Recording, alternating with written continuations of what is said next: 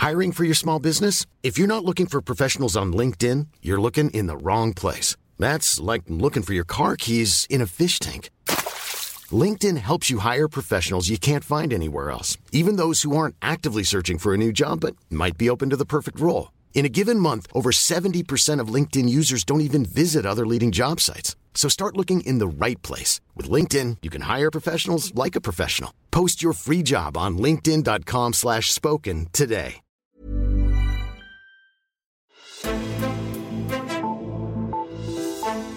En ny venstremand trådte frem på de bonede gulve midt i al virakken dagen før Inger Støjberg forlod Venstre og præsenterede Venstre sit seneste udlændingeudspil. Og ud over formand Jakob Ellemann, så var manden, der kom med de slagkraftige citatbaskere Morten Dalin.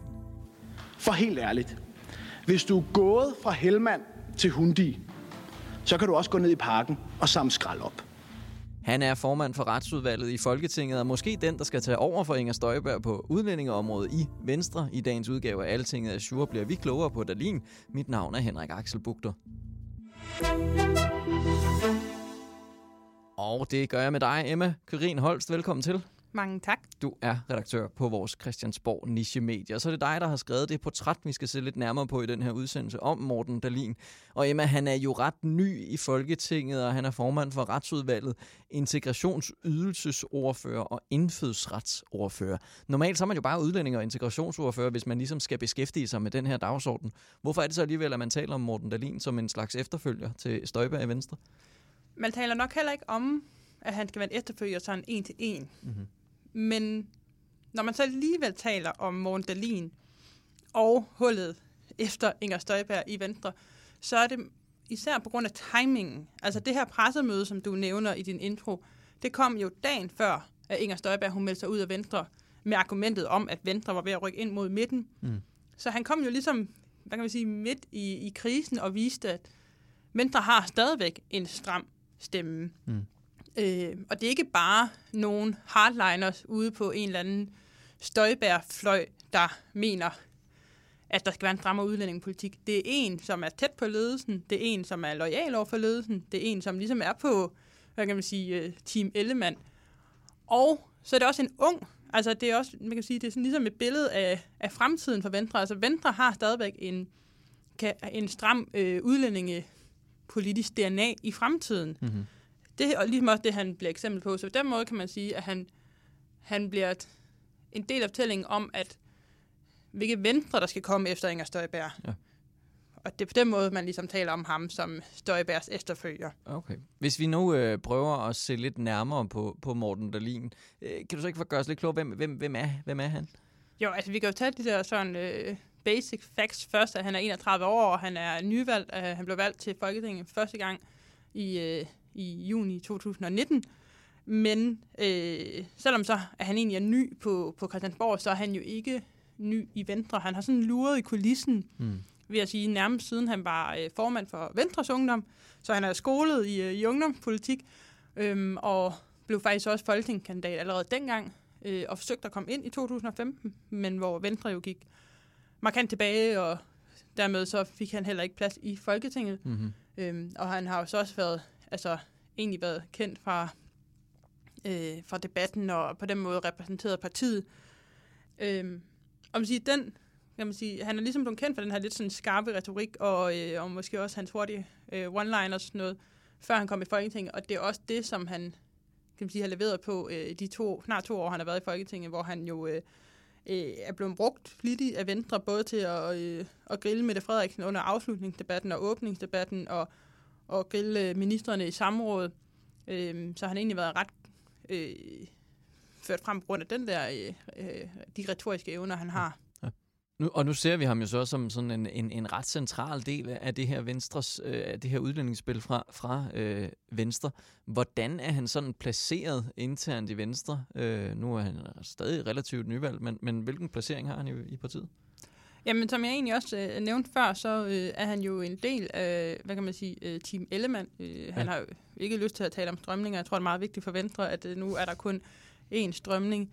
Øh, men, men han er ligesom, altså han stemte jo også sammen med, med størstedelen af Venstre øh, for en øh, rigsretssag mod Inger Støjberg. Så øh, altså selvom han så måske kan være politisk øh, enig med hende, så er han ligesom en del af, af dem, der bakker op om Ellemann-linjen. Mm. Øhm, og så øh, er han jo, øh, altså man sige, han er jo stadig ny, så han kan jo ikke på den måde have sådan etableret sig i et eller andet magthierarki, ligesom nogle af de andre, der har været længere tid på Christiansborg, men det er klart, at han har en rolle i den forstand, at han bliver anset som et, øh, et stort politisk talent, så han, øh, kan man sige, han har øh, en god placering hos ledelsens opfattelse, at de vil gerne hjælpe ham og, og føre ham frem. Det var mit indtryk, ikke? og det var også derfor, han får lov til at spille sådan en vigtig rolle til sådan et pressemøde der, og, mm og få lov til at sidde og udvikle sin udspil. Det er fordi, de helt klart ser en stor stjerne i ham, og de gerne vil være med til at, øh, at fremhærke hans talent. Ja. Så det, det tror jeg egentlig, at det der er hans placering. Ja. Lad, lad, lad os også se lidt nærmere på, på hans analyse af hele problemet. Altså, Venstre kæmper jo lidt med, at Socialdemokratiet fik succes med at overtage udlændingedagsordenen, og blandt andet derfor øh, tilsat en øh, uendelig mængde interne skænderier. Så står Venstre jo dårligere nu, end hvad de gjorde øh, tidligere. Mener Morten Dalin stadig, at Venstre ligesom har en mulighed for at vinde terræn tilbage på udlændingeområdet? Ja, det, det siger han i det interview, jeg har med ham, og, og det er jo egentlig også meget interessant, ikke? fordi det er jo et helt spørgsmål, altså kan man stadigvæk vinde valg på, øh, på udlændingsspørgsmål, og der vil du jo også se, at øh, hvis der politiske kommentatorer i Danmark også er splittet på det spørgsmål. Ja. Og der tilhører øh, Morten Dahlin øh, den del, jeg kan man sige, af det politiske spektrum, der mener, at man sagtens stadig kan vinde valg på udlændingepolitik. Mm. Øhm, fordi han mener jo, at der er forskel på Venstre og Socialdemokratiet, og det kan han jo meget vel have ret i, og han forklarer også i interviewet, hvor han synes, de forskelle ligger henne. Det er den ene ting, men han mener så også, at Venstre er i stand til at forklare vælgerne, altså det er muligt at kommunikere de forskelle, der er imellem de to partier, og, det, og de er så væsentlige, at det burde også få folk til at flytte deres kryds. Det er ligesom det, der er hans øh, med sit tese. Og så må tiden jo vise mm. til næste folketingsvalg, om, om det er altså, hvad kan man sige, en slagmark, hvor man kan vinde vælgere igen. Ja, han udtrykker faktisk, at han mener ikke, at Socialdemokratiet helt er sådan hårde nok. Er det ikke sådan lidt det, han prøver at give udtryk for? Jo, altså han synes jo, det, altså, det er meget klart, at øh, igennem den, øh, øh den interview, jeg havde med ham, at øh, det er også vigtigt for ham at slå på, øh, på, på Socialdemokratiet. Øh, også, vi snakker jo også om samarbejde med Blå Blok, hvor han jo også meget hurtigt får det drejet over på, at, at, det, at vi er nødt til at samarbejde, fordi vi har den her mega røde regering, de ligesom skal bekrige. Altså, så det er meget vigtigt for ham at slå på, øh, på den røde regering, som mm. han blodrøde regering, som han kalder det. Og der siger han jo blandt andet, at øh, han synes, de har rigtig mange bluffnumre, altså ja. at de har meget i munden, men at det ikke er særlig meget udlændingepolitik, der ligesom kommer ud i øh, virke i virkeligheden. Ja, okay. Nu, nu øh, præsenterede han jo, som vi talte om, store dele af, af det her udlændingeudspil fra Venstre på det pressemøde, der var dengang. Hvordan blev hans optræden ligesom vurderet efterfølgende? Øh, ja, altså nu så jeg jo også det her pressemøde, så øh, det, noget af det er jo selvfølgelig også min tolkning, men altså øh, det var meget tydeligt allerede, altså under pressemødet, så, så begynder folk på Twitter, som mm. jo er det sted, hvor at, øh, øh, den her lille lukkede osteklokke, hvor at, øh, der sidder en masse folk, der har mening om alt muligt politik og kommenterer på det, og der var i hvert fald en del, der, der bemærkede øh, hans fremtonen. Øh, det var som om, at altså, han ligesom har en evne til at kommunikere meget klart, som en lytter, mm. når han taler. Mm. Øh, og han... Øh, han havde også meget sikker... Øh, altså, man var, ikke, man var ligesom heller ikke i tvivl om, at han var hardliner. Mm.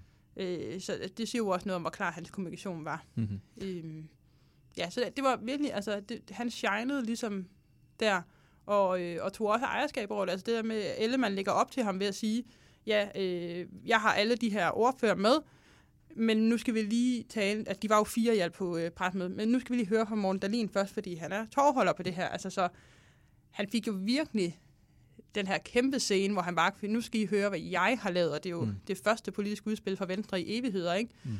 Øh. Mm. Du, du spørger jo også selv ind uh, i det interview, du har lavet til ham, om, om han er den nye Inger Støjberg, men han vil jo helst ikke forholde sig til spørgsmålet på den måde, uh, kan, jeg, kan jeg forstå. Uh, hvordan hvordan uh, tager han det? Om han er jo meget skolet politiker, og han uh, er også en dygtig repræsentant for Venstre, og der er jo ikke nogen tvivl, tvivl om, at uh, at nu hvor Venstre har haft øh, personkonflikter i så mange øh, år, så øh, kunne de godt tænke sig, at det skulle handle om politik. De kunne i hvert fald godt tænke sig at kommunikere, mm. at nu skal det handle om politik. Så derfor er det klart, at det er også vigtigt for ham at sige, at han er ikke øh, en ny Inger Støjberg, eller han tilhører ikke en bestemt fløj eller noget som helst. Øh, og så selvom han ligesom siger, at nu skal det handle om politik, så forsømmer han jo selvfølgelig heller ikke lige muligheden for at så slå til Inger Støjberg til, hvorfor hun tager fejl. Mm. i hendes anklager. Mm-hmm. Jamen Emma Kvarin Holst, en indkøring i en politiker, som vi øh, sikkert kommer til at høre meget mere om i øh, den næste tid. Emma, redaktør på Altingets Christiansborg Nyhedsje. Tak fordi du var med. Mange tak, fordi jeg måtte. Og tak til dig, der lyttede med til den her udsendelse. Det her portræt om Morten Dahlin kan du altså også læse i Altingets magasin, hvor næste udgave udkommer torsdag 11. marts. Der er også en masse andet godt stof, du kan kaste over. Hop ind på altinget.dk-magasin og skriv et abonnement. 10 udgaver koster 500 kroner. Mit navn er Henrik Axel Bugter, og vi lyttes ved.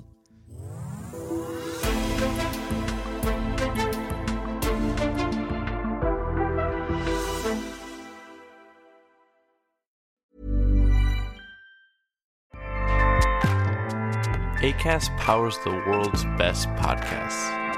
Here's a show that we recommend. The Real Housewives is a guilty pleasure for most, but if you're looking to not feel guilty about that pleasure, tune in to Everything Iconic with me, Danny Pellegrino, where I break down all the messy moments and behind the scenes antics of Bravo's popular franchise. And on Everything Iconic, I also interview celebrity guests like Kelly Ripa, Kiki Palmer, Drew Barrymore, Cameron Diaz, and more about their guilty pleasures, their past work, and so much more. So if you're pop culture obsessed and find yourself watching way too much reality TV like me, tune in to Everything Iconic with Danny Pellegrino wherever you listen to podcasts. ACAST helps creators launch, grow, and monetize their podcasts everywhere. ACAST.com.